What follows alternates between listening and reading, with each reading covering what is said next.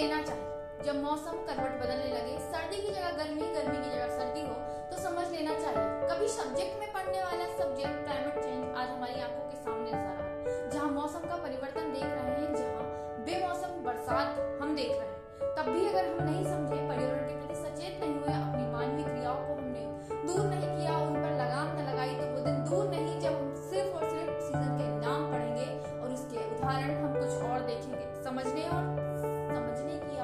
सख्त ज़रूरत है।